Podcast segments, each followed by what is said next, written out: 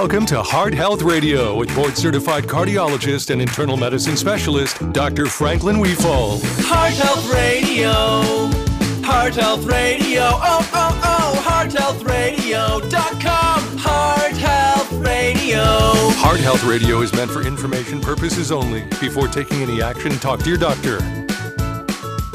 And Dr. Franklin Wefald is in. We've got uh, Well, you a know, good amount of time. is Well, that like saying I'm the in kind of guy? I'm No. in. no, not at all. Not The, at all. am, I, am I the it guy? You No, know, he's talking about the it girl or the it actor. I'm sorry. No? If you remember the it girl, then you're not it. Oh, okay, you're not hip. You're not groovy anymore. Oh, I'm sorry. groovy, uh, cool. All right, the, uh, Dr. Wefald is here. Your uh, telephone uh, works, so dial us up 919 860 9783 if you want something explained about what we're talking about or something that maybe you went to your doctor and you, eh, you were going to ask this question, but it was, it'd be better to just, you know, call us. Go ahead and do it. 919 860 9783. He does not diagnose on the radio. In fact, he didn't even diagnose me, and I'm sitting right here. I diagnosed you. You did? Yeah. Um, you're just, you know, Dave the man. So be careful. That's a syndrome. be careful. Dave the man syndrome. All right. So Durham and Chapel Hill and also Raleigh are going to masking.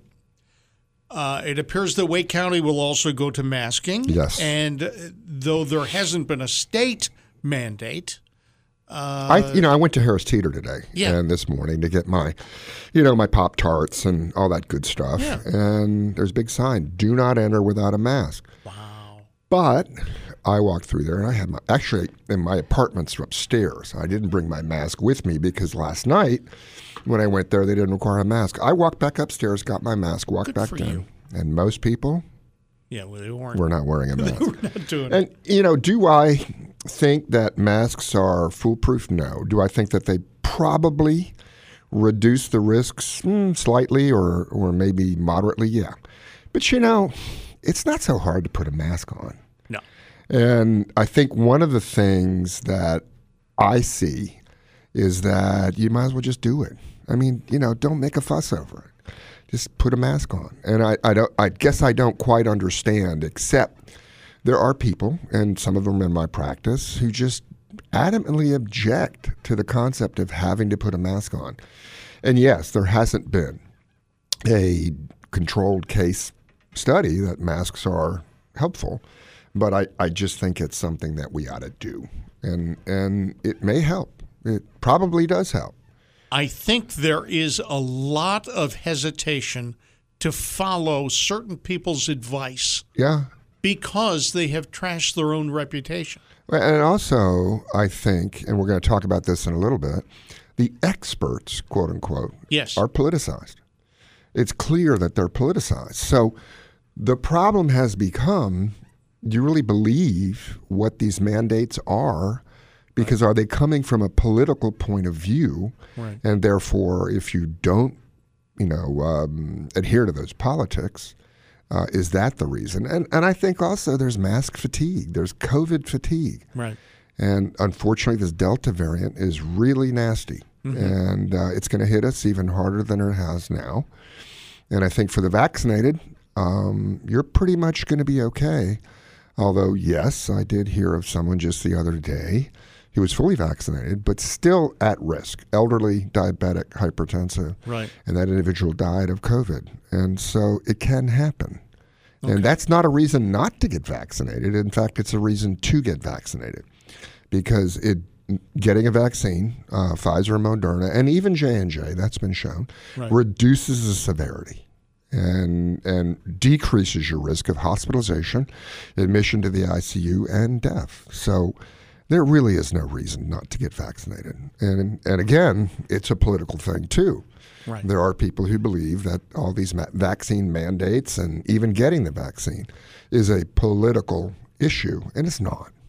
There are a lot It's of people not. who also believe that the mask mandates are a political Right. issue. And we just, And, yeah. And know, it's sad it's hard to. that and I who do I blame? I blame the politicians. I don't blame the people who are listening mm-hmm. and and making decisions about whether it's political. I blame the politicians because it's become ridiculous. Right.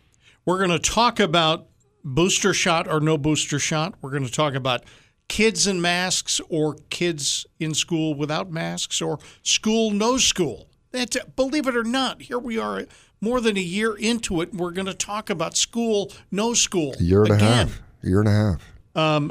the heart attack treatment time at this moment, if somebody were to have a heart attack and they needed treatment immediately, that time between onset of symptoms and treatment has extended itself. Yeah, it's down twenty percent, and I, I think this it, this COVID thing has has really slowed things down. Um, number one, because you've got to be careful and you've got to take more precautions when, for example, you're an uh, EMT um, or a paramedic. Uh, you've got to take precautions. That takes time. Yeah. Um, I think that it's also getting into the hospital.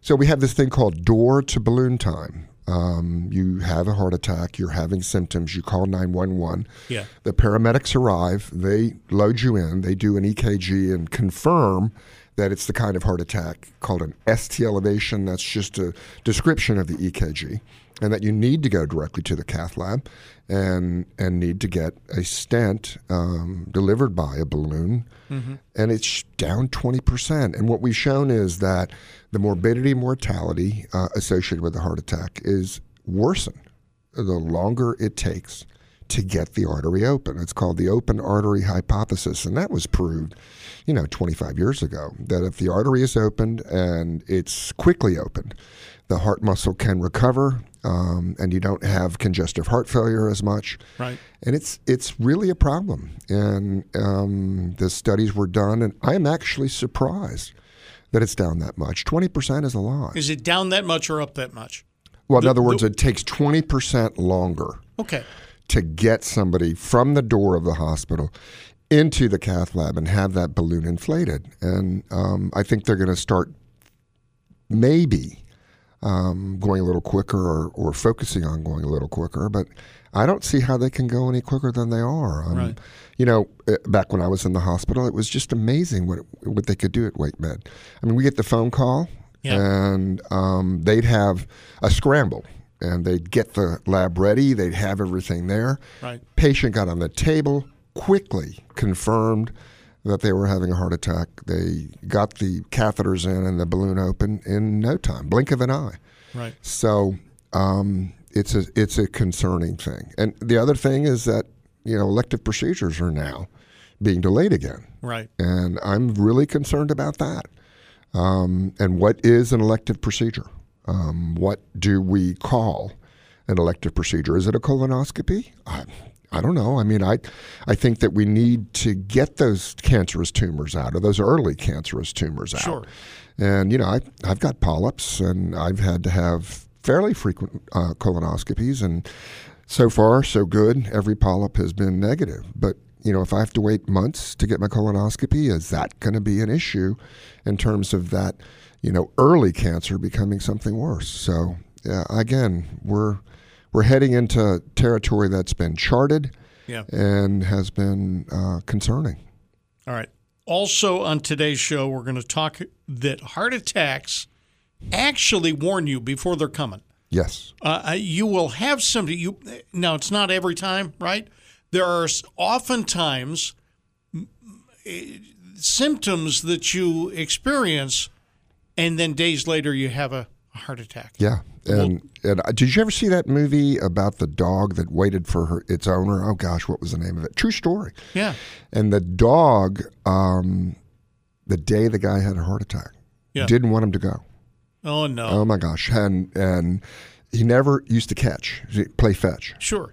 and he got the ball and said, "Let's play fetch. Let's stay here." Yeah. And you know, we talked about dogs knowing things, but this this guy had premonitory symptoms, and the dog picked it up. All right, we're going to talk about those. Also, they found a ladybug inside somebody. Now, inside a living person. I'm going to give you two guesses as to where they found it, and you don't get a first guess. You only get guess number two. That's all the hint I'm going to tell All you. right. We're going to talk about that on today's show. We have to deal with this. There have been two events recently. The Sturgis Rally is a motorcycle super event Yes. in a town, really tall, small town. Yeah. Now, depending on when you're listening to this, of course, we produce this show on a Saturday afternoon, um, and uh, we send it out to affiliate stations a week later. So I'm not I'm not a week behind uh, for folks in Goldsboro. The Sturgis Rally ends this weekend. There has been some concern that the motorcycle rally will be a super spreader event, which we don't know now. Right. We don't at all. And, and last year, um, it was politicized. Uh, most motorcyclists, I think this is probably a true thing, are eh, to the right wing of the Democratic Party. Um, be. Again, I'm making a conclusion. I don't have the evidence, but they had last year about 400,000 people, which was a little less, and it was a super spreader event. Um, most most major networks said, but when you look back on the data, they could only trace 69 cases directly to the Sturgis rally. Okay. And so all this stuff about how it was a super spreader event was a hypothesis. They went and tracked um, cell phone data, and they went and tracked where the cell phones went, and then they saw whether the cases went up or not. And so there was absolutely no direct scientific evidence that the Sturgis rally was a super spreader event. Right. Now, this year, um, they have about 600,000 people there. Right. And Delta is worse than Alpha. I mean, our run of the mill garden variety uh, coronavirus from last year and into this year is not as infectious as Delta. Delta is very infectious, is as infectious as chickenpox. And so maybe there's, there are going to be um, increased events from Sturgis. All right. But, but Yes. what about the other events? There have been other events and other major events. But let's hear from Anthony Fauci on the subject of Sturgis. Well, I'm very concerned, Chuck, that we're going to see another surge related to that rally. I mean, to me, it, it's it's it's understandable that people want to do the kinds of things they want to do. They want their freedom to do that. But there comes a time when you're dealing with a public health crisis that could involve you, your family, and everyone else, that something supersedes that need to do exactly what you want to do. I mean, you're going to ultimately be able to do that in the future, but let's get this pandemic under control before we start acting like nothing is going on. I mean, something bad is going on. I mean, we've got to realize that. All right. I, le- I let that go on longer than I we think would that usually. was no. I think that was good to hear what he had to say. Okay. because He he, was trying. mention- He was trying to be nice. Yeah. Um, he was trying to say, "Please, you know, I understand," but Right. but there was something called Lollapalooza in Chicago just two weeks ago. Yeah. Three hundred thousand people. Did you see the picture? All crowded yeah, yeah. into the square.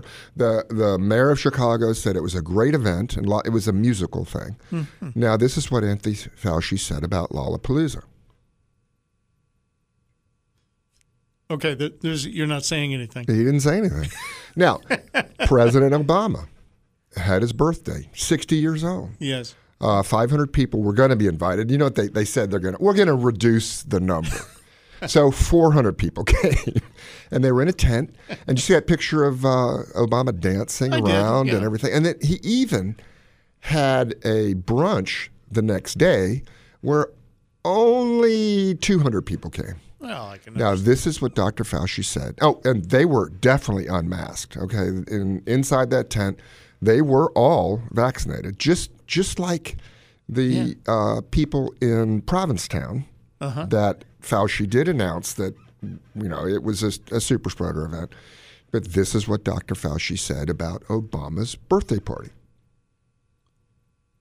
Okay. Again, you're not saying anything. That's And so the whole point I'm trying to make is this is a problem in that you lose credibility. okay. when you take political stands for public health issues. And I, you know, I and that well, the thing that bothers me is that why didn't anybody in the mainstream press who has interviewed Fauci, and he had five interviews yesterday, why didn't they say, what did you think about Obama's birthday party? What did you think about Lollapalooza? And you know what I think his response would have been? Uh, I don't know. Nothing. I think he would have disliked it. I think if you press him on it, he's going to say, "Yeah, I don't think I don't think 500 so. people should get together for I a don't think birthday so. party." I, I, I think that he is so far entrenched okay. into the Democratic Party that you're not going to see that. And it's a shame because, you know, he asked people, why don't you believe me that you need the vaccines and the mask? That's why, Tony. yeah. That's why. Okay. This is Heart Health Radio. The telephone lines are open 919 860 9783. Call between noon and 2 on a Saturday, and uh, Dr. Wefald to talk to you. Get better, stay healthy, and spot medical misinformation. And they found a ladybug where? No, don't, don't say it. We're going to talk about that coming up next. Heart Health Radio.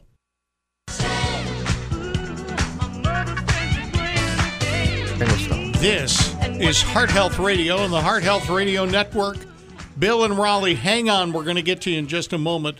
Who we shaming today? Who's this doctor? Well, there's a doctor in Indiana. I used to live in Indiana. I love Indiana. Indiana's a great town. Back home in Indiana. Uh, his name is Dr. Daniel Stock. And if you've been watching him on YouTube, if you've been uh, watching his Instagram um, things, he sells vitamins and supplements online. Uh, And he, he makes several million dollars a year doing this. yeah. And don't listen to him. It's totally and completely dubious. Um, his claims about the vaccines uh, causing, you know, uh, horrible side effects. That masks are completely uh, outrageously bad.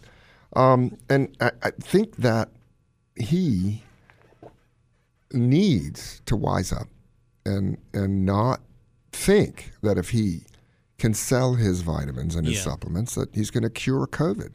So stop. If you are out there and you are watching him, Dr. Daniel Stock, turn it off. All right. Bill in Raleigh, welcome to Heart Health Radio. Hi, Bill. Hey, hello. How are you doing today? Good We're doing afternoon. What's up? Good Afternoon, Dr. Wefald. Um, I was going to mention something. I had uh, I had heard, and maybe you may be able to put some light on this, but uh, we were talking about the Lollapalooza in Chicago, and, Yeah. uh, Obama's uh, birthday party in the Sturgis. Yeah. And my understanding was that um, in the program I saw that everybody at Lollapalooza, all everybody had to prove uh, vaccination, had to prove they had both vaccinations. Right. Uh, same with Obama, but Sturgis, that wasn't the case. Well, uh, let me tell you, Bill, I saw videotape of people going into Lollapalooza. You know what the uh, check was? Imagine um, you're going to a concert and the turnstiles are open Yeah. And you have to wave a piece of paper in front of somebody. You get six, eight, ten feet near them and they say, yeah, go ahead. in other words, it wasn't a real check. And and I, I will even admit that Lollapalooza probably had a greater percentage of people vaccinated. I- I don't see any evidence yet, and maybe we'll see it, um, that there will be uh, fewer cases in Lollapalooza than there are in Sturgis. That's the problem. We don't know. And uh, they nobody has told me what the percentage of people at Sturgis were vaccinated, and I don't know. Do you know what they claim the percentage of people at Lollapalooza were really vaccinated? I don't know. I have no idea. Yeah. I think Well, though, I- you know, they're always they're also talking about because of the Provincetown super spreader event. Those people were vaccinated, and they got it. And the question is whether they'll spread it to the unvaccinated. So if you're gonna criticize large gatherings and you say that you can still pass it on if you're vaccinated, then we should criticize large gatherings like Lollapalooza where they made people show proof of vaccination too. And that's all I'm trying to say um, is that we should be even handed and not politically motivated when we ask people to do things to prevent the spread of COVID. That's all I'm trying to say. I understand that. Yeah. B- Bill, do you remember when there were protests in the street? And Oh. we don't, we don't even need to discuss why there were protests in the street, but there were protests in the street. There were potential super spreader events in 2020. They never criticize that. There wasn't so much coverage of any concern about Yeah. COVID. Yeah. Oh, at least I didn't hear the mainstream press say a thing about how that was a, a COVID super spreader event. And in fact, I wish we had uh, Fauci's response. They asked him about it. And he said, well, political protests are absolutely necessary at all times. Well, um, are they necessary during the times of, of endemics and epidemics? I don't know. But that's the problem. Who can, whom can you trust in what they're saying on a medical point of view when there are clearly political biases involved? And I think that's wrong. Dr. Wefald, Yes. Yeah. you said, who can you trust? I said, Dr. Oh, Wefald. he says he's answering your question. What's that? He says we can trust Dr. Wefald. Well, uh, and let, let me tell you one of the things that I try to do to make people at least understand that I'm trying to be trustworthy is I admit when I'm wrong. And that is that is the f- fundamental problem also besides political bias. Now, people know that I have uh, certain political leanings. Um, I've been told not to express them as much, and that's fine. But I have criticized conservatives who have been idiotic, Yeah. and there have been plenty of them. I think Tucker was idiotic to say uh, that people were dying after the COVID vaccine, uh, 30, 30 deaths a day after COVID uh, vaccination. And guess what? We expected 75 deaths just on natural causes and percentage of people. 3 million people getting vaccinated. Out of them, by statistics, 75 should have died the next day of natural causes. So I've criticized Tucker, who's one of the biggest conservatives there is, there, there is. But the other thing is, you go back to January and February. I mean, I was completely wrong about how this was going to affect the country. So if you if you want to believe somebody, they should say when they were wrong, because then, you know, they're not biased about themselves. Coming up, Rose Hoban from North Carolina Health News on this radio show. Thank you, Bill from Raleigh. Hey, Bill, thank you. Is Heart Health Radio. Welcome to Heart Health with board certified cardiologist and internal medicine specialist, Dr. Franklin Wefald. Call us with your health questions at 919 860 9783. All right, here's the plan for the radio show. What we're going to do is we're going to stop doing the show and we're just going to read NorthCarolinaHealthNews.org. What do you, say? You could you could have a radio show just based on their articles.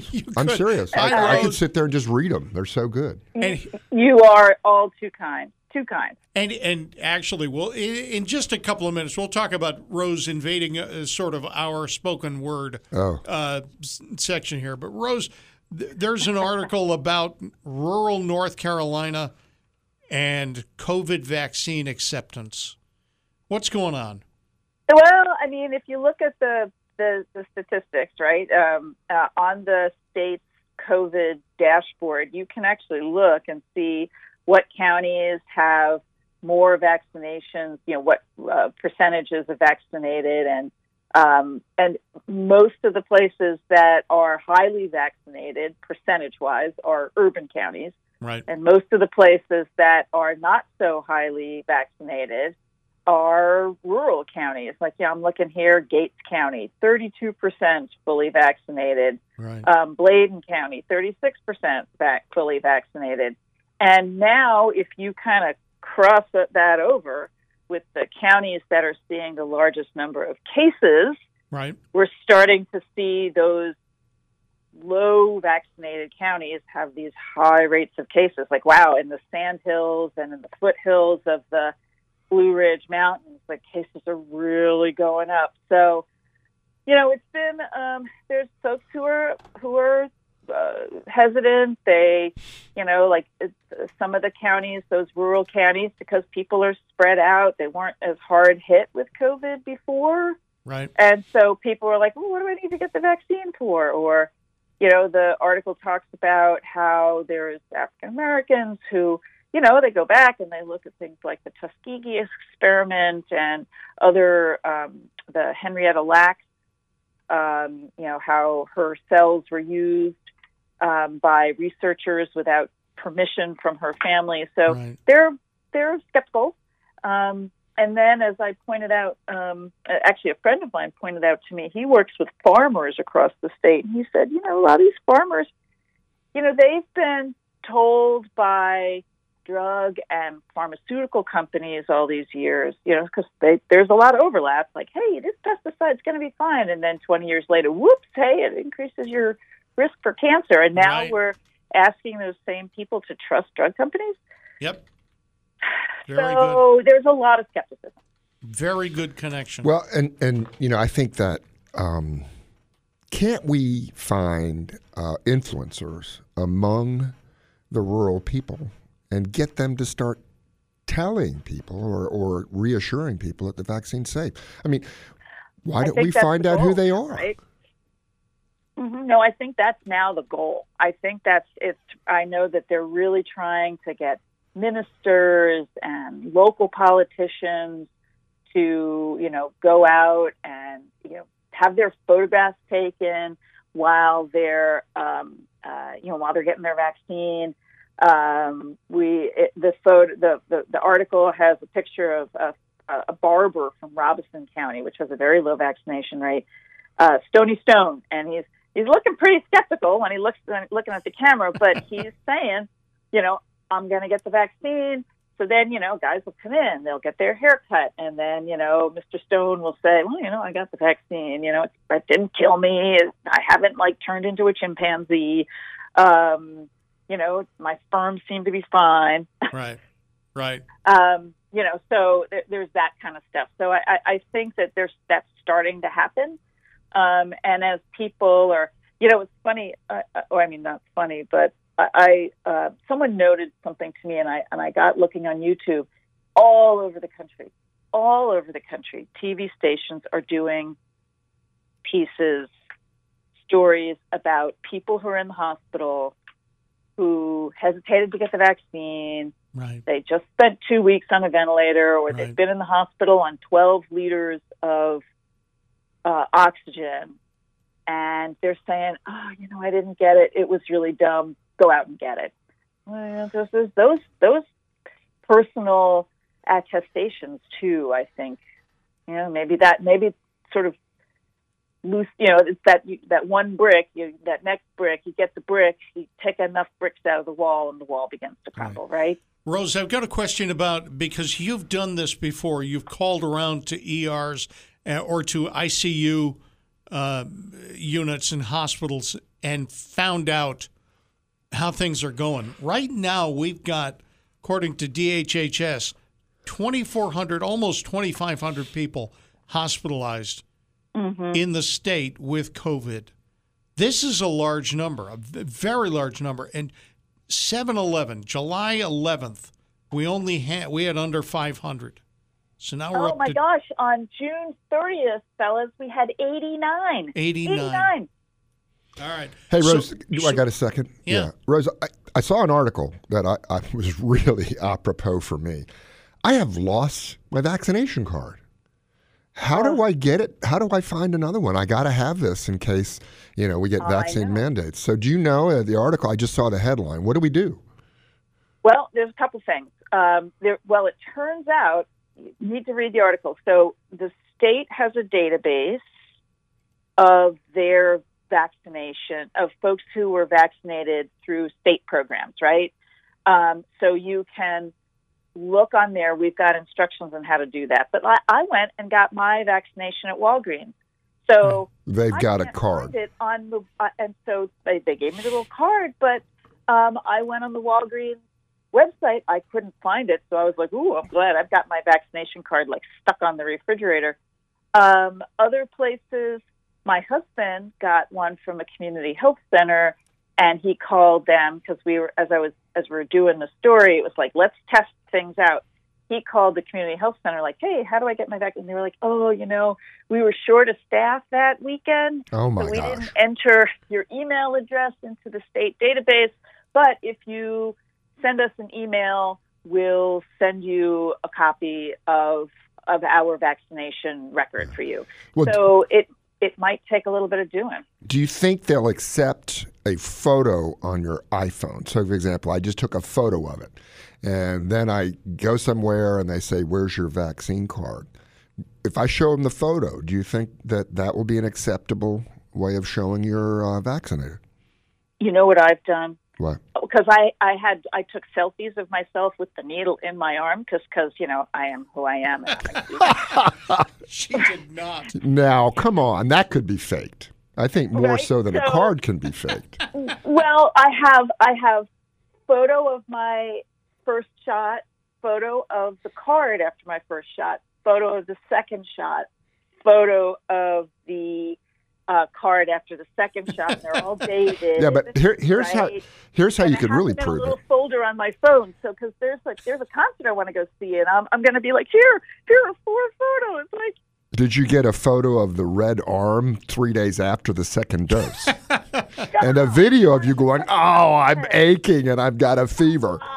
All right. ah, no, I had a I had a I had a fever and chills the night after my second dose. Yeah, so did I. Taking a little Yeah. video selfie of like, oh, I feel so awful. All right, Rose, we've got to wrap it up because I've got a couple of people waiting. But thank you, and I want everybody to go to northcarolinahealthnews.org and read all about it. Thank you, Rose.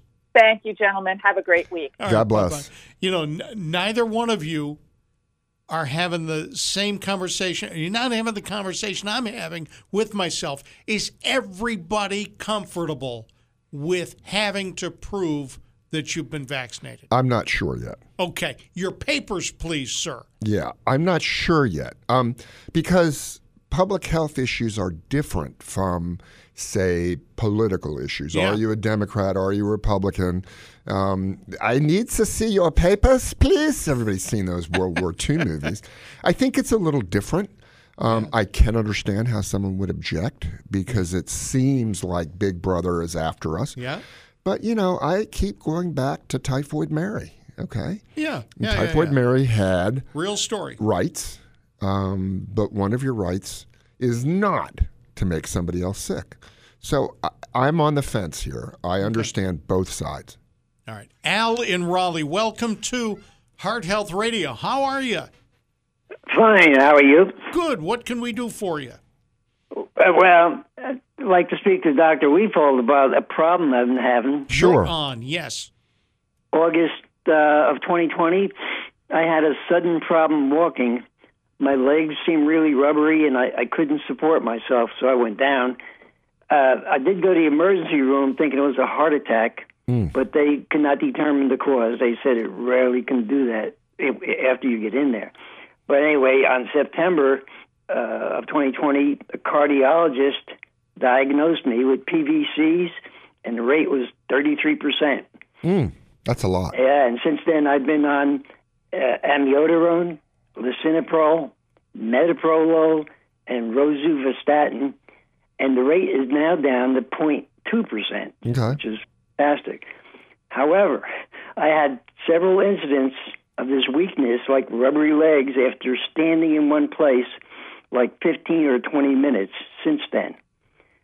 And uh, all I can say is on, on June 15th, I had an ABI PVR card lower extremity test, which did not indicate any problem. Sure. We thought it was flow uh, to my legs. And I've had multiple EKGs with no problem. Sure. Oh, so I was wondering what you may have to say about it. Okay. Let me ask you a question. When you wore the monitor to diagnose your premature contractions, those are like like muscle spasms of the bottom part of the heart, and so they're called premature because the heart's not supposed to contract until it gets the signal. Mm-hmm. So it's it's like that person in the in the crowd of students who raises their hand before they're supposed to. And did they correlate your symptoms with the PVCs? That's what I want to know. In other words, did they prove that you got weak legs when you had the PVCs? No. Yeah. Now, the second thing, did they measure your blood pressure when you stood up and stood there for a while? Um, In other words, did they in the office say, okay, dude, I got your blood pressure sitting. Now stand up. What is your blood pressure standing up? And then walk up and down the hallway. What's your blood pressure then? So, so what I'm trying to say is there are many, many more things that could be causing your problems than these PVCs. Another question for you: Are you having back pain? No. Okay, so they don't think you're having pinched nerves that are making your legs weak. Now, let me tell you what I recommend you do. I'm not diagnosing you, but what I'm recommending that you do is get a second opinion about whether your sudden leg weakness is really due to those premature contractions. And also something that I'm seeing a lot of, and that's something we call orthostatic hypotension. And what does that mean? It means that certain people, when they stand up, after a while or immediately, the blood pressure drops. And that is a problem between the communication of the heart and the brain. And I can't tell you the number of patients now that I see, both young women and older men. Now, do you have diabetes? No, I don't. So, no other health problems. Uh, no, no, not really. Great.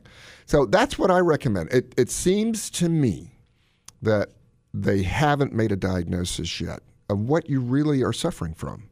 And so, for example, if it is the premature contractions, you should have a monitor that says, I had these PVCs at the exact time my legs got weak. And so it's the correlation. And um, I think that you need to find out more information. Okay.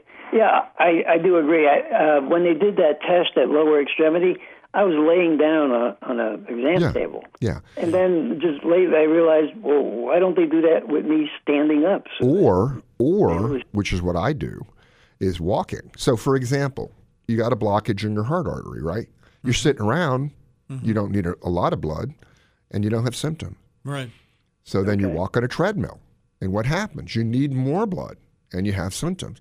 So one of the things that I do when I think somebody might have blockages in the arteries of their legs that is that is causing them to have leg weakness is you measure those the blood flow when they're sitting and then you get up and have them walk on a treadmill, get their symptom complex and check the blood flow after they walk. Yeah.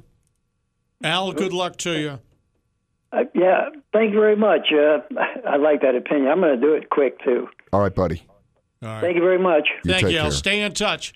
Gwen in Chapel Hill, thank you very much for calling and waiting. Hi, Gwen. Hi, thank you so much for taking my call. Of course. And What's I up? appreciate the program uh, every Saturday, gentlemen. Thank you so much. You have lots of interesting information. Dr. Wefald, I have, I don't know, I, I think we're all between a rock and a hard place. um, I read an article by um, Dr. Byram Bridle, a viral immunologist and associate professor at the University of Guelph, G U E L P H, in Ontario. Yeah. And if you don't mind, I'll, I'll read just a little Sure, bit of it. please. And it has me really concerned. It begins with We made a big mistake. We didn't realize it until now, said Byram. We thought that the spike protein was a great target antigen. We never knew the spike protein itself was a toxin and was a pathogenic protein. So, by vaccinating people, we are inadvertently inoculating them with a toxin. Uh, then he goes on to say uh, what has been discovered by the scientific community is the spike protein on its own is almost entirely responsible for the damage to the cardiovascular system if it gets into the circulation. I understand that this spike protein is, was supposed to remain in the muscle in the arm where you had the injection, but it goes through the some somehow is my understanding. Can you bring some light to this subject? Sure, I can. All right. So, what is the spike protein for people who aren't cognizant? The the coronavirus is called coronavirus because those little spikes stick out from it, and it looks like a crown. Okay, Yeah. corona is the crown. Um, the spike protein latches on to a protein in your um, uh, cells called angiotensin converting enzyme. And so it's made it's like a lock and a key. So the angiotensin converting enzyme on your cells is the lock, and then the key fits in there, and that's the spike protein. Now, what do we know about the toxicity of the spike protein itself? Mm. It's not been shown to be a toxin. Now, the way that the vaccine works is that messenger RNA, that is the genetic blueprint that the virus uses to make its spike protein, is in a little uh-huh. tiny, in the vaccine, it's a little tiny droplet of fat that's got the mRNA that they have synthesized in the lab in it. And then that fat is absorbed in your bloodstream, in your bloodstream, and then absorbed in your cells. And the mRNA uses the virus mRNA uses your own contraptions to make the spike protein. The spike protein gets in your system, and you recognize it as a foreign invader. And mm-hmm. what do you do to it? You kill it. And as your immune system kills it, it degrades it. Mm-hmm. So if you look at the presence of spike protein in your blood after a vaccine, it's zero, just about zero. Now, they've done these studies in vitro. What does that mean? That means in the lab, in a mm-hmm. petri dish. And the spike protein, in and of itself, does not kill human cells. Um, so, you know, I don't know where this guy is coming from, but I will tell you this um, when the coronavirus gets in your system, there are billions and billions of spike proteins. The spike protein is not what's killing people from COVID, it's your own body causing rampant inflammation way beyond the way it's supposed to be. And that inflammation destroys your own tissue. The reason why so many people are asymptomatic from the coronavirus or only have mild symptoms is because their genetics that define their immunity are such that they don't have this hyperactive immune response. So I can tell you this right now 300 million doses more in the United States of America of the mRNA vaccine, the mm-hmm. Pfizer and the Moderna. The risk of a bad outcome is 0.0005%. So, what does that tell you? It tells you that making the spike protein from the vaccines is safe and is not causing um, problems in people. So, what we got to do is fight back when people say this stuff. Um, We got to fight back and tell the truth that the spike protein is not a toxin. All right. Gwen, thank you very much. Coming up on this program, we've got Clay and Phil. We're going to try to get you on in the next couple of minutes. And where did they find this ladybug? Inside this guy. Coming up next. Heart Health Radio. Now back to Heart Health. Have a question for Dr. Wefald? Call 919 860 9783. Dr. Wefald is going to. What did you find?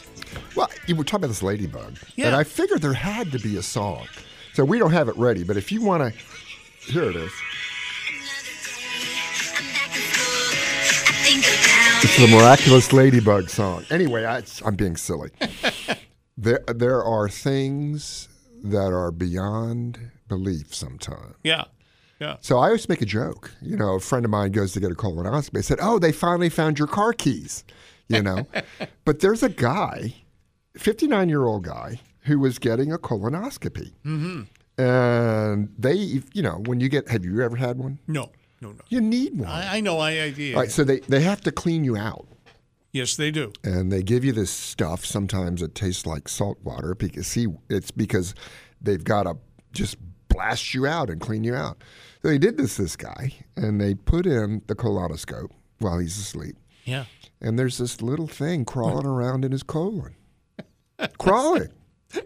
From the from the standpoint of the doctor, that must have been the highlight of the day. Oh yeah, and so they took it out, and it was a live ladybug. Yes. And when the guy woke up, Yes. He said, "Yeah, you know, I was in my garden the other day, and something flew into my mouth, and I I swallowed it."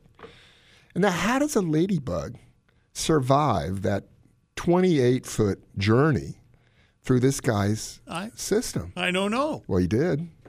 The miraculous ladybug. So get on YouTube and Google, I mean, YouTube, whatever, search for the miraculous ladybug song because it's true. All right, very good. Phil in Raleigh, thank you for holding. How you doing? I'm doing great. Uh, thank you for the sh- excuse me for the show. That's, okay. Um, What's up? A question about the shingles virus. The- Yeah. I think it's Zostar.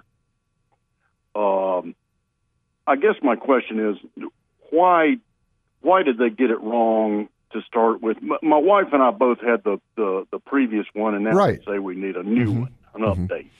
What, what? How did they get it wrong? And she claims to, and she's not a, a complainer, Yeah. but she says she got permanent muscle damage from that first one. as The first side one. effect. Yeah.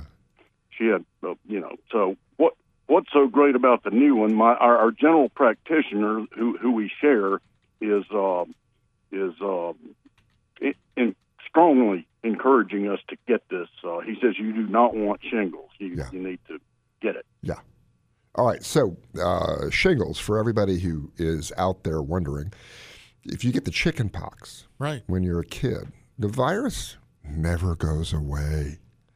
And it lives in the nerve endings near your spine. So, all over the spine.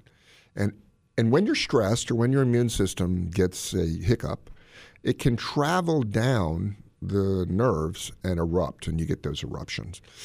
The Shingrix vaccine, the first one that came out, was only about 60 to 65% effective. The new one is called Shingrix. It's a double vaccine. You get it once, you get it a second time, uh, I can't remember, a while later. It's 97% effective. Now, there are side effects to anything you get, including the vaccines you get. Um, I believe you, I'm not aware, or I wasn't aware, that permanent muscle damage can occur with the shingles vaccine. I'll have to look that up. I'm not sure that you can say they got it wrong. Um, they found a better one. Um, One company had one, and the other company developed a better one. So I'm going to look and see the incidence of muscle damage from the shingles or shingles vaccines. All right. Another hour coming up of Heart Health Radio.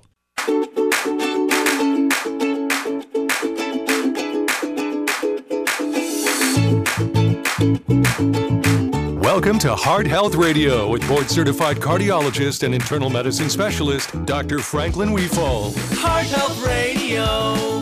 Heart Health Radio. Oh, oh, oh. HeartHealthRadio.com. Heart Health Radio. Heart Health Radio is meant for information purposes only. Before taking any action, talk to your doctor. And this is Heart Health Radio with Dr. Franklin Wefald. Excellent show. First hour was, I just, Well, and, and the reason? yeah, The callers. callers. Yeah. I, I, I learned so much from the callers because it, it makes me think and look up things. So, for example, we have time? The uh, last Yeah. caller from the previous hour talked about the complications of the shingles vaccine Right. and permanent muscle damage. I did find that it it's got a warning now about something called Guillain-Barré syndrome, and Yeah. that's when you have it autoimmune. Your body reacts to the vaccine and, and causes damage to the nerves. However, there, and there is a warning now from the FDA that you can get Guillain-Barré. Out of a million doses given to people, there are three extra cases of Guillain-Barré than expected. So that's, a pretty low risk. Right. But the answer is yes, there can be musculo neuromuscular damage from the Shingrix vaccine, but it is three extra cases out of a million doses. So it's extremely rare. And just so you know, I learned. Very good. Yeah. We are going to talk about life expectancy in the U.S. Statistically speaking, it would be, I don't know, you would have to say it, it reflects poorly on the U.S. health system. However, uh, you know, they say there's the devil's in the details, and we've got the details coming up. Also, can you lower your cholesterol without cholesterol medicine? I, I don't know. Somebody did. Telephone number here is 919 860 9783. Clay, how are you? fine Saturday after lunchtime hour to you, gentlemen. Um, Yay. It's How are nice to be able to talk to you again. Um, you know, I tell you, it's interesting that were the the topic COVID nineteen, and Right. it's I guess cousins or nephews or however you care to define it that's uh, coming behind it.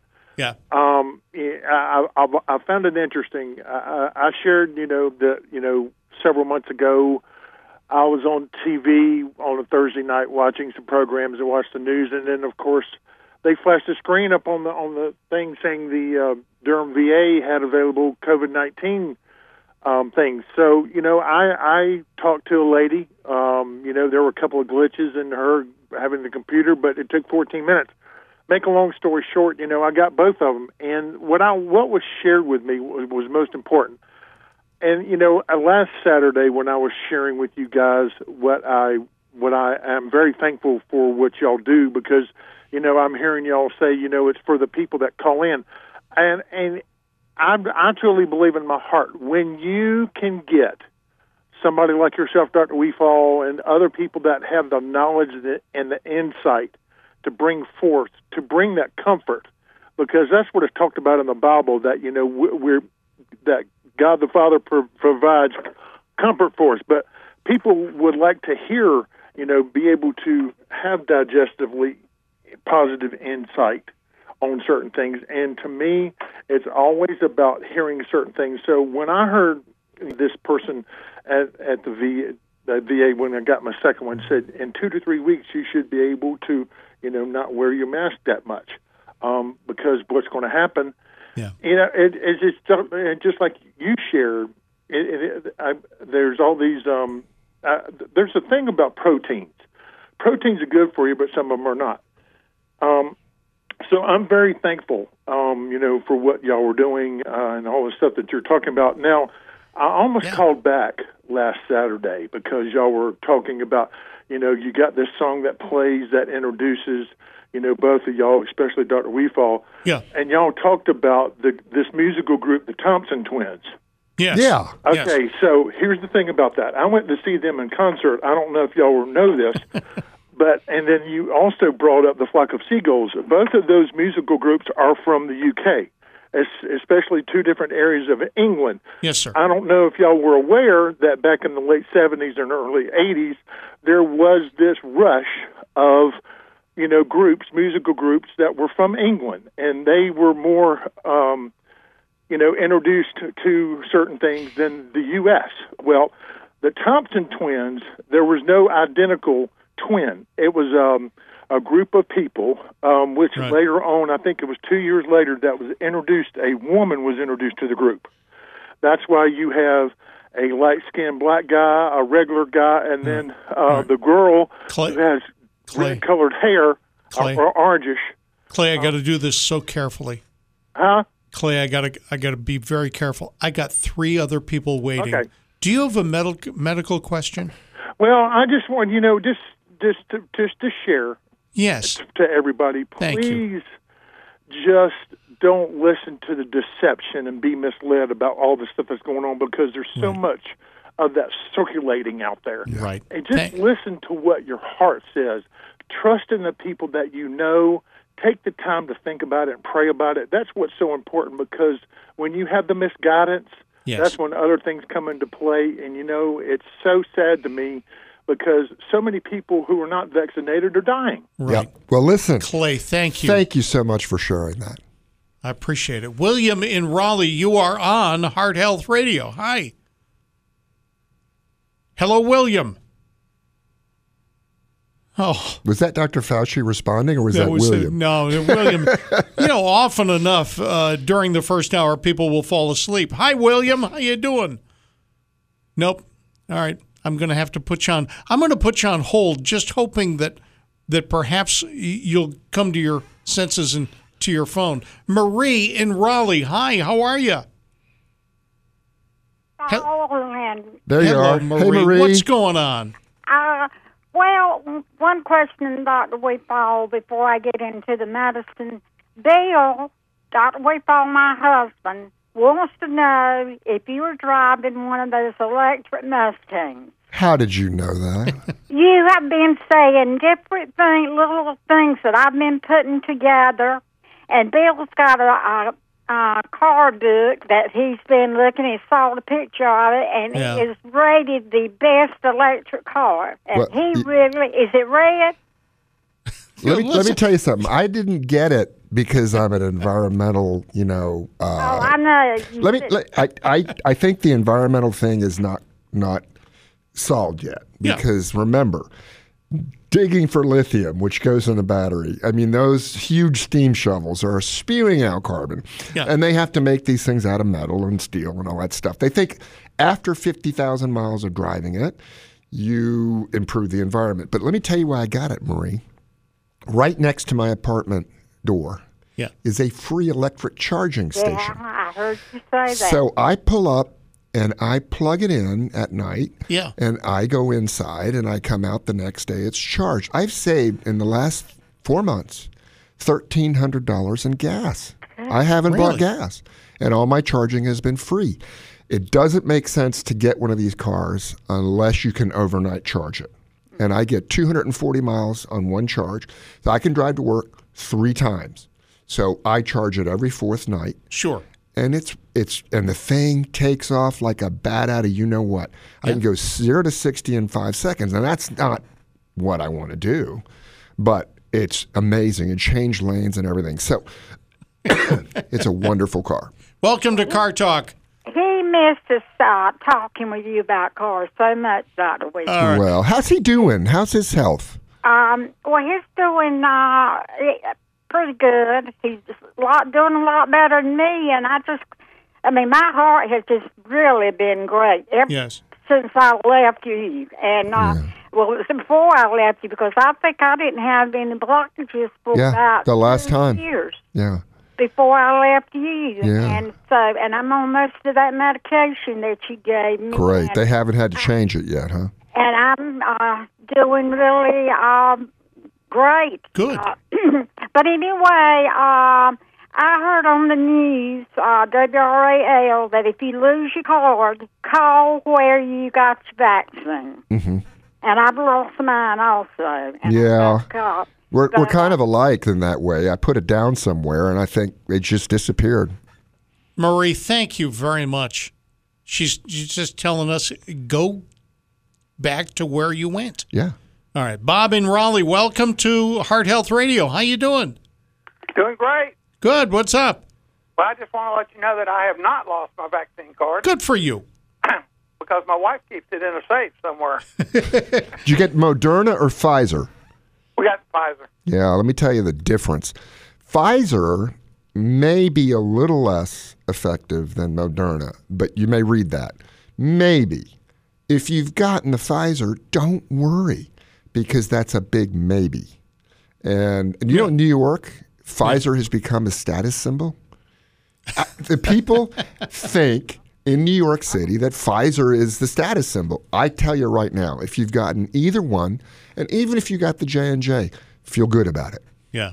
Well, I'm not the worry wart. My wife's the one. I think this morning, as a matter of fact, she mentioned that that the Good. Moderna was more effective. But I said, Beth, let's worry about other things. We got a million other things to worry about. Amen. You got something else for us today, Bob? Yes, sir. Back to shingle shot. Um, I got shingle shot back in February of 2020. Okay. Then, uh, of course, COVID hit in March or February, late February. So uh, I was supposed to get the follow up within what three months or four months. Mm-hmm. I never did because of COVID. Now uh, I need to. I called them and said, "Can I come in and get the second?" This at Walgreens. Can I come in and get my second shot? And they kind of laughed and no, you, it's been too long. You have to get the first shot again. And my question is, there's no danger getting that first shot twice, is there? Is Um, there a danger getting the It is. first shot is twice? not. Um, you can get it if you've been six months out. Um, however, a lot of the um, pharmacies don't want to do it, and I think it's it has to do with a study that showed there might be greater risks of side effects. Um, so I, you know, basically, you're going to have to find a pharmacy that's willing to do it. Walgreens says he would do it. Great. then Walgreens is the place to go. He said he would do it, but I just, as a pharmacist, I want to make sure. I'd rather ask a doctor rather than a pharmacist whether it's going to be any repercussions from having that that shot a second time. It's okay. You think it'll be all right? Yes. I generally do not have many reactions. Yeah. Well, and, and you know, like I said, um, you've never had shingles, have you? No. And like, uh, shingles is a lot of people think, ah, you know, it's just you know, chicken pox in a line. The worst thing is that it can, you know, your face has nerves that come out of your spine too, and your eye does too. The worst shingles I've seen is in the eye. So there's a track right f- along the side of the face, right into this person's eyeball. They went blind. Oh my gosh. Now, does that happen very much? No, it's extremely rare. But I, I tell you, when you get the shingles, you can have what's called post herpetic neuralgia. Now, what does that mean? It means the nerves damage Mhm. where the, the, the herpes virus came through. Now, herpes, don't worry. it's not the herpes where the sun don't shine. It is a herpes type virus, okay? It can damage the nerve. You can have constant pain. I mean, it can last for months, and it is terrible. So get your shingles vaccine. It's above the age of 50 now that they will pay. That's I don't know why, Okay. but it's above the age of 50. It's the two shot variety. Now you don't have to convince me. What's interesting is my wife, who was racing to get the the COVID shot, uh, refuses to get the shingle shot. Wow. Yeah. I don't know. You know, it's interesting from a cardiologist point of view. What's that? I have seen several patients, maybe more than several, who come to me for chest pain, and they think they're having heart problems, and they get shingles. Oh yeah. Yeah, you know, and a lot of a lot of doctors don't look under the nighties anymore. They don't. They don't take your clothes off. And as soon as I got a description of her pain, I had her get into a gown, and there was that red line right across under the breast, and the pain was in the chest, in the front of the chest. Sure. Mm-hmm. Well, I'll make a beeline over to Walgreens this weekend or first of the week and get that get going again. I, I wish I could have gotten it last year, but I just with the COVID hit, and I just decided Yep. not to. Good idea. Thank you, Bob. Thank you. Appreciate it. Telephone number here is 919 860 9783 on FM 985, AM 680, WPTF, taking phone calls till uh, 2 o'clock. Um, there is a story that I'm I've been waiting for. Uh oh. You know, the thing When about Dave waits for a story, you know that it's exciting. Well, I have a visual imagination. Okay, I have. A, when you describe something, I try to visualize what's going on. Yeah. Scientists have reversed the aging process in mouses' brains, in mice brains. Mouses or mice? Mice. Meese? Mice? I don't know. I forgot. Are they blind? Are there the three of thing. them? we lose far too many mice. Yeah. Because of brain problems. Yeah. We just we just do. And you will not believe how they're doing this. And I'm visualizing and I'm saying, no, I don't want to participate. I don't want to see that study being done. Anyway, that, that's coming up on Heart Health. Also, William and Raleigh. Uh, this is Heart Health Radio on the Heart Health Radio Network. Welcome to Heart Health with board certified cardiologist and internal medicine specialist, Dr. Franklin Wefald. Call us with your health questions at 919 860 9783. Get better, stay healthy, and spot medical misinformation just by listening to Heart Health Radio every Saturday from noon until 2. William and Raleigh, thank you for waiting. How you doing, bud? I'm good. Thank Good. you. What's up? Um, well, I turned 80 this year, so I'm starting my ninth decade. Yeah. And it's time for You sound great. it's time for things to start deteriorating. Um, for years, I've had this issue with um, varicose veins and the accompanying swelling in the lower legs, Yeah. primarily the left. It's very one-sided. Numbness in the foot, and I'm getting that what I call plasma pigmentation discoloration Yeah. that darkens the skin. And just yesterday, for the first time, this um, little small uh, crater-shaped, sore, painful ulcer. Yeah. And um, I understand that um, it's it could be inadequate uh, Yes. arterial blood supply. Yes. I had the uh, Doppler several years ago, and everything was fine. hmm And uh, but that's this is the first time I've had this experience this Sure. sore, and I'm wondering what's going on or what I Okay. might be able to do to. Great, Well, great uh, issue. We've never really touched on venous insufficiency and venous ulcers. It's really, it really important. All right, is your leg swollen? I mean, is it There is puffier some- than? yeah, the left one. It's, it Yeah. seems to be all the left side. Yeah. There's a tiny little bit of numbness in the uh, right one, but none of the uh, effects I'm getting in that left one. Sure. There is some swelling. Yeah, it's it's, Yeah. it's uh, noticeably larger. So it sounds like, and again, I can't diagnose over the phone. You have what's called a venous stasis ulcer. Now, what is that? Now, the arteries they rush blood from your heart down to your leg and feed it with oxygen, and it, it goes really fast. Uh, and there's only two arteries in the lower leg, and they branch off. The veins are a funny thing. You got like seven or eight or nine of them in your mm-hmm. leg mm-hmm. and the blood flow is kind of slow. I mean, comparatively speaking, and so there's more of them to carry the, the flow back. And when you sit there, the, the flow's kind of sluggish. Mm-hmm. There are valves in the veins, so the blood can only flow in one direction. As we get older, those valves stretch and they start to stop working.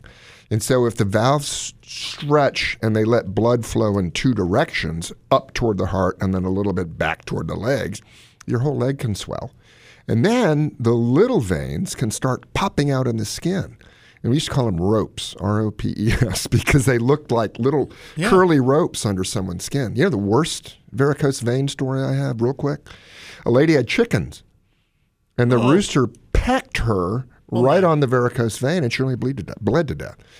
So, what you need to do is go to a doctor who is a vein specialist because they can probably fix this. Now, if you have what's called the greater saphenous vein that is incompetent, now, you know, I was called incompetent for a long time when I was a resident, but anyway, it means that it's it's allowing blood to flow backwards. Now, since you have seven, eight, or nine veins, they can actually put a uh, needle in that vein and run a little tube up called a catheter. Now, we used to use lasers to heat up, and then you pull it backwards and you destroy that vein. Why do you want to do that? Because then the blood flow is taken over by the good veins that have the valves that still work. Then the swelling goes away, and then the ulcer heals. The reason why you have an ulcer is because the veins are so full of pressure and blood that it's stretching the skin. So if you have the ulcer and it's from a vein problem, you need to get that fixed pretty quick. Now, there are some really good vein doctors, um, and I'm not sure if you're allowed to call these people without a referral. But um, Carolina Vascular, guy named Dr. Lohr, we've had him on the show before, and he's done a great job fixing these veins. And you want to know what they use now to close off the bad veins? What? Super glue. I'm not Really? kidding. Really? Yeah. And so get it checked. Okay. Because if you've developed that situation now where you really have um, the veins causing an ulcer, you need to get it fixed because sometimes, if it's too late, the ulcer doesn't heal for a long time. Right now, several years ago, I went to the Rex Vascular Clinic. And, Okay. uh, at that time, it was just a matter of they diagnosed varicose veins and said to wear the support stockings, and that was pretty much it. Yeah.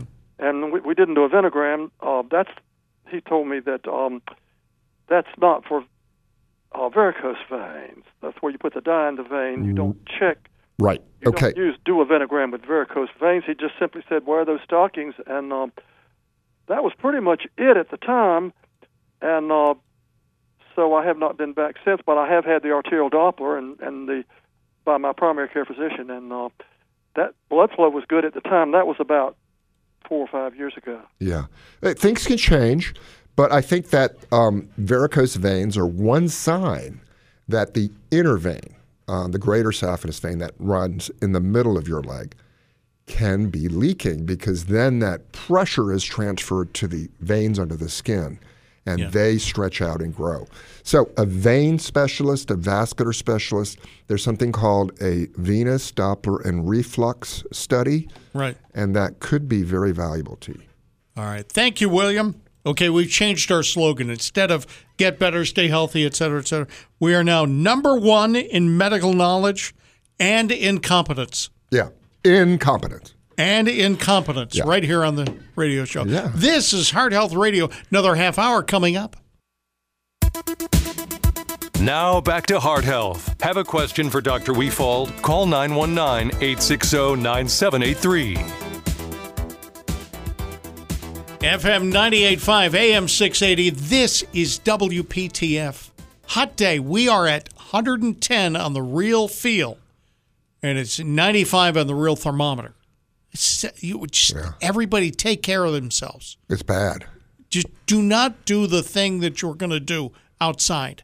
Wait until the sun goes down. Yeah, and and it's the uh, Wi-Fi patented system. Yes. White hat. The white hats really are better. Uh huh. They and floppy because they reflect the the sunlight. That floppy, matters? White hat, and then don't and a white loose fitting shirt Uh huh. and let it go down on your arms. That's sort of counterintuitive. You, you want to just be bare naked, but no. The reason is it also reflects the light off of you. Yeah. And why do you think people in the Middle East wear the white, you know, flowing robes? Because it's 110 degrees in the shade. It's how you stay cool. And I've said this before: take an ice cold can, put it on your neck, Yep. refrigerate your blood, alternate, and you will not get hot. You will stay cool and do it before you get hot. And drink plenty of fluid. Joe in Raleigh, welcome to the program. How are you? Fine, thanks. I have a question about the shingles vaccine you were just talking about. Sure. Um, I had shingles a few years ago, and it didn't get. It took about three doctors to get it diagnosed correctly. Oh, it can happen. I, it didn't. I didn't have spots or rash or anywhere except on the bottoms of my feet. And I went to a podiatrist, and he said, "No, you can't have shingles on your feet." You sure can. Eventually, yeah, eventually a dermatologist diagnosed it as shingles, but I think by the time I got on the medicine, I had nerve damage. Yeah. But I have a question about how do I know if it's shingles nerve damage or is it neuropathy and are they treated this? What do you do for the pain that Yeah. you have and the, and the tingling and all that? That's a difficult thing. Um, let me ask you: Have any other conditions? Do you have spine problems? Have you had any Spine nerve? problems? Yeah, like lower lower back disc bulging and stuff like that. No, And how about diabetes? I, I am diabetic. Okay. So the biggest thing is going to be whether you have a neuropathy from your diabetes or you have a persistent neuropathy from the shingles that was on your that were on your feet. Um, you know, it, it's very difficult to know which one it is, um, but the treatment is almost the same. Um, there's a medicine called gabapentin, which Yeah, uh, I, is I a do take gabapentin. okay. Has it helped you? That has it in it. Has it has it helped? Um, yeah, it Okay. does. I kind of hesitate to take it. I'm, Yeah, What yeah. the the side effects long term? Yeah, it can make people dizzy. It can make you know your blood pressure sometimes uh, not so great, um, low. That is to say, there's something called Lyrica or um, pregabalin that a lot of people take for neuropathy. It's sort of the next step, and it can have some Is, side is that effects an too. oral medication? I'm sorry. Is Is a pill? oral? Yeah, uh huh, it is. And then some people um, use topical uh, creams um, to sort of I deaden the have some of nerve. those. Which do you use some? Yeah, I do. It's a compounded cream that um, um, it has lidocaine, Yeah. Uh huh. Lidocaine, or something. Yeah. Or I forget what what all in it. Yeah, and And sometimes that, yeah, that go- works pretty good. Yeah. Yeah, it's it's very hard to treat neuropathy. Um, some of the earlier medications that were used is amitriptyline, and that is a um, antidepressant, and it seems also to help some people with neuropathy. And the problem is you never can tell in one individual uh, versus another Right. uh, which one's going to work well. Some of the anti-seizure medications um, work well. In fact, gabapentin is an anti-seizure medication um, that's repurposed. We talked about repurposed medications before. The key thing is going to be recognizing how difficult this is to treat for you, and and you know going to a neurologist and trying different um, techniques, different medications, different um, topical things until you find one that really helps. But it's a terrible, terrible problem. Uh, So you would say see a neurologist. then? Uh, you, you might want to check with your family doctor or your primary care physician first, but there are certain neurologists who are really good at, at going to the ninth inning and, and hitting a home run and getting uh, neuropathies under control. And there are new, te- new techniques too that, that our neurologists might really help you with. Um, what was that first oral medication you, you said? Okay, there's Lyrica, there's gabapentin, and then there is uh, amitriptyline, and then some of the other seizure medications. Some people even use Dilantin, um, which has helped for neuropathies. But again, all of these medications have uh, potential significant side effects. And so I would. Have would. you heard of? I'm sorry. No, you go ahead. Using laser with it. Laser.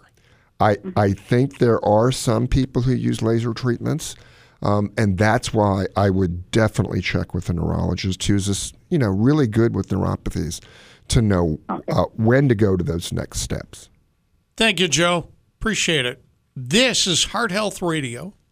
We follow You up on hear- things that are that are going on in the medical world, sometimes too closely. There's a story here. Scientists reversed aging in mouse brains with poo transplants. Poo transplants from young mice. I, people, okay. Okay. I, I tell you. Okay. Just like uh, there are things that people don't want to talk about, bodily functions, Yes. um, feces and poo, or whatever Yeah. you want to call it. Sure. I mean, one of the most important things is to have healthy poop. Now, that sounds crazy because you're eliminating this. There's poisons in there. Right. But what we know now is that there are more bacteria in your gut than you have human cells. And the bacteria in your gut is what helps you stay alive. Right. And we think now that gut health, bacterial composition, may be related to Alzheimer's, to heart disease, to diabetes, everything.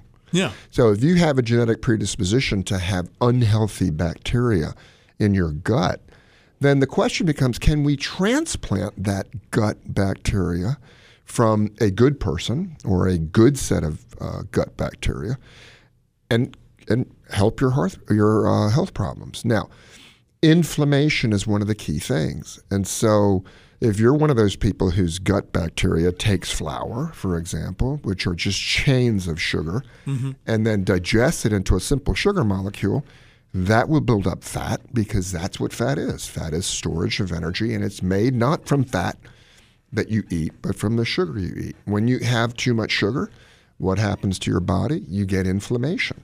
And so they think now that one of the big factors in Alzheimer's and dementia is too much inflammation over the years.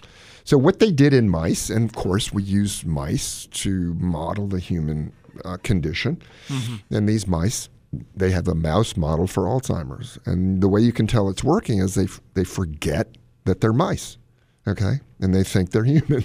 but anyway, so they have these these tests for whether they're demented or not. And they have There's- to follow food and and and in a maze and stuff Yeah. like that. Oh, yeah, so of they course. they took young healthy mice poop and they fed it through capsules and stuff like that to older mice that were demented.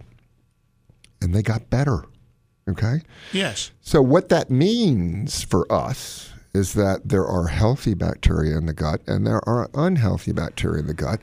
And now the studies are being done. Can we alter and get rid of the bad bacteria Yeah. and give people good bacteria? And I think it's coming. Um, prebiotics, um uh, different things like that Right. probiotics, prebiotics, who knows? But you know the big thing now that they're thinking about? What's that? Fermented foods. It used to be thought that the Mediterranean diet was, you know, uh, low fat. Um, it's really now the thinking is maybe they eat more fermented foods. So sauerkraut. You like sauerkraut? I love sauerkraut I do. Yeah, on a hot dog. Yeah. kimchi and and ke- what is that kefir i can't remember it's this it's this yogurt milk type stuff that's Yeah, fermented Sounds uh, wine, you know, I talk about red wine being good for you. Yeah. And so, what is fermented? It's bacteria that take the sugars in the food and turn it into healthy compound. So, I don't know, but the fermentation seems to change our gut bacteria and give us better gut bacteria. You know, you know there is a, a treatment for a really bad diarrhea thing. Have you ever heard of Clostridium difficile? You take certain I was just reading a clinical Yeah. study from Yale. But listen, it's very, very that. common. Yes. It's a bacteria called Clostridium difficile. It produces a toxin that just lets your colon rip out the the poop, and you just have the worst kind of diarrhea. Yeah. And so we used to give it. Well, we still do give a certain type of antibiotic to kill the Clostridium that grew out from the previous antibiotic. Right. Well, you know the the initial treatment was fecal enemas. That is a where you take feces from a healthy person and you give the bad person an enema. That's the first fecal transplant. And so now we're getting to the idea if you put good bacteria in somebody's gut, you're going to improve their health overall Yes. and perhaps cure some diseases. See, here's the thing. When I initially read the headline, scientists reverse aging in mouse brains with poo transplants, and the article says poo. Poo. Okay. That's number one. If you want me to take the story seriously, don't call it poo. Come Okay. on now. There's so many people who, who cringe at the medical oh, terms. Feces. Okay. Okay. Poo. They and when you said a capsule, that makes it clear that they fed the mice orally. Yeah. The see, I'm imagining something else altogether. Oh. That they took poo from a healthy young mouse, and never mind. Yeah. But I'm better off not finishing there are that so many different words for poo. Doo doo, poo poo, um, the S word, which we can't say. Yeah. Feces is a, the appropriate medical term. But Uh, let me let you let, let you know. In when I was growing up, Yeah. the Alexander household, Yeah. It was called jobby. jobby, No kidding. wherever that came No from. No kidding. But uh, we got to be we've got to be more comfortable talking about our bowel health. Now, Yeah. it is true. A lot of my older men patient, male patients are obsessed with their bowels. I used to think that was stupid. you know, come on now.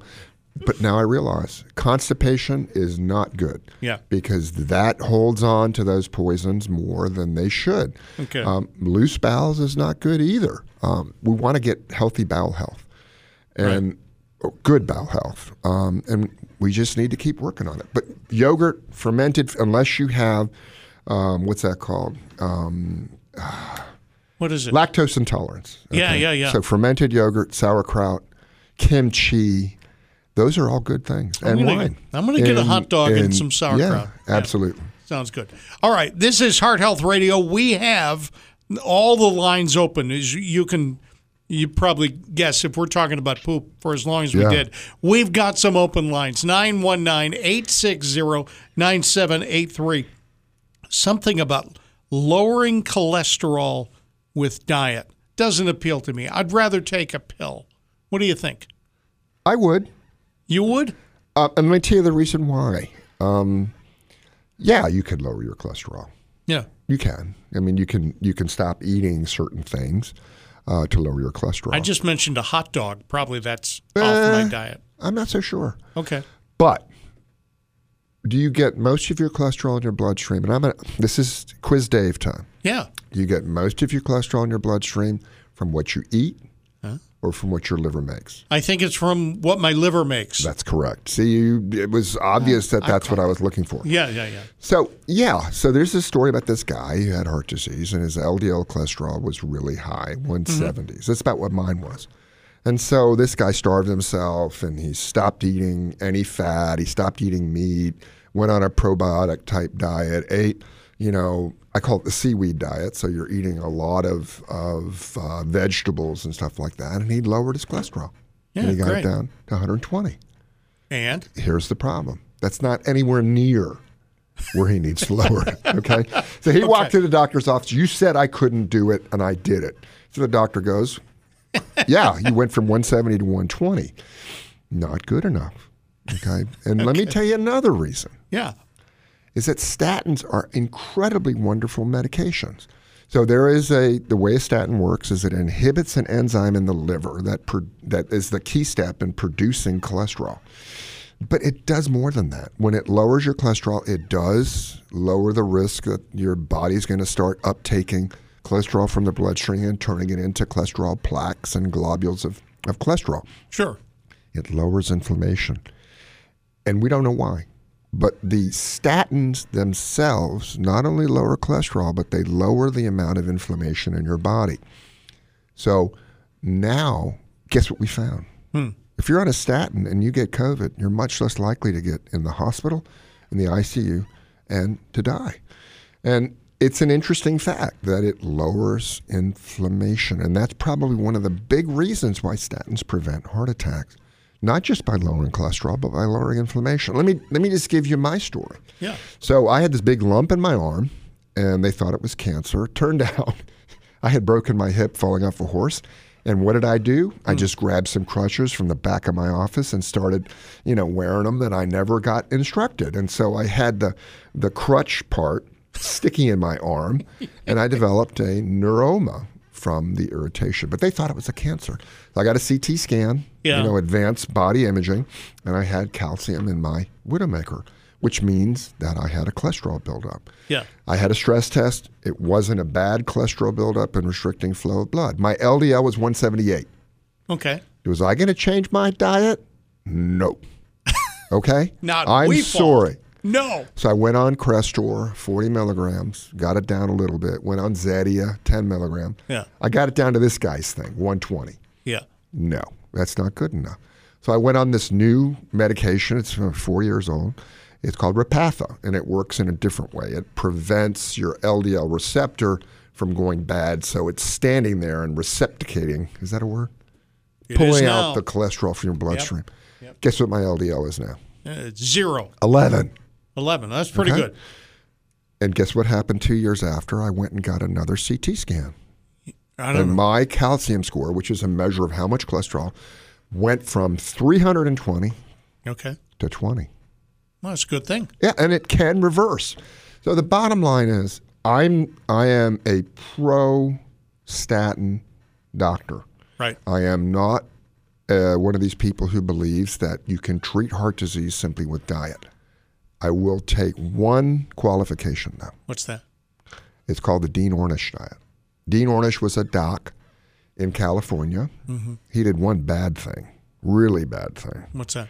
He convinced Steve Jobs to not have surgery for his pancreatic cancer. Oh, wow. And he told him to go on a macrobiotic diet, et cetera, et cetera. Steve Jobs had a, a type of pancreatic cancer that if he'd had immediate surgery, he'd been cured. Okay? So that's one bad thing Dean Ornish did. But he developed this diet, which is worse than the seaweed diet. I mean, it is a macrobiotic. I mean, not only no meat, but Yeah. no common vegetables. You, know? you know what quinona is or quinona? Yeah, and, Yeah, quinoa. that- yeah, whatever. But the interesting thing, Yeah. if you can stick to the Dean Ornish diet and not get depressed enough to, you know, to hate yourself, it actually cures coronary disease. So yes, diet can help, but you have got to go on. And I challenge my our listeners to Google the Dean Ornish diet and see if you can possibly stay on it. And nobody really knows why it works, but it lowers cholesterol and it also lowers inflammation, which is why I think that it may work well. Are Cheetos on the diet? Uh, Cheetos are the anti Dean Ornish diet. So, so Cheetos are not on the diet? no, So the quick answer is no. no, Thank you very much. no. This is Heart Health Radio. Welcome to Heart Health with board certified cardiologist and internal medicine specialist, Dr. Franklin Wefald. Call us with your health questions at 919 860 9783. This is Heart Health Radio. Who are we shouting out today?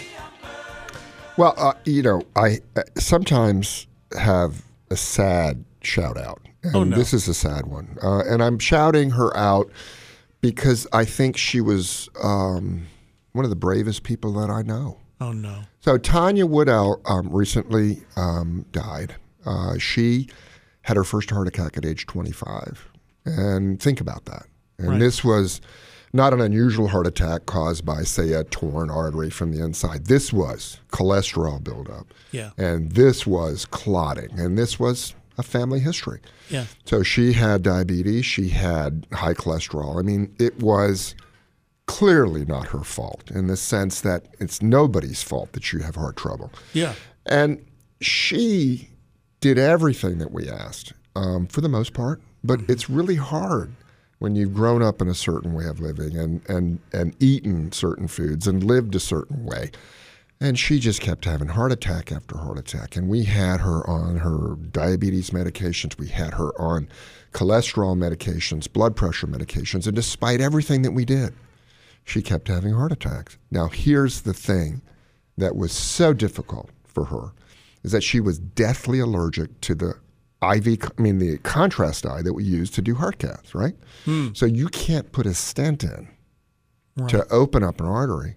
You can't do bypass surgery unless you've made a roadmap of those arteries.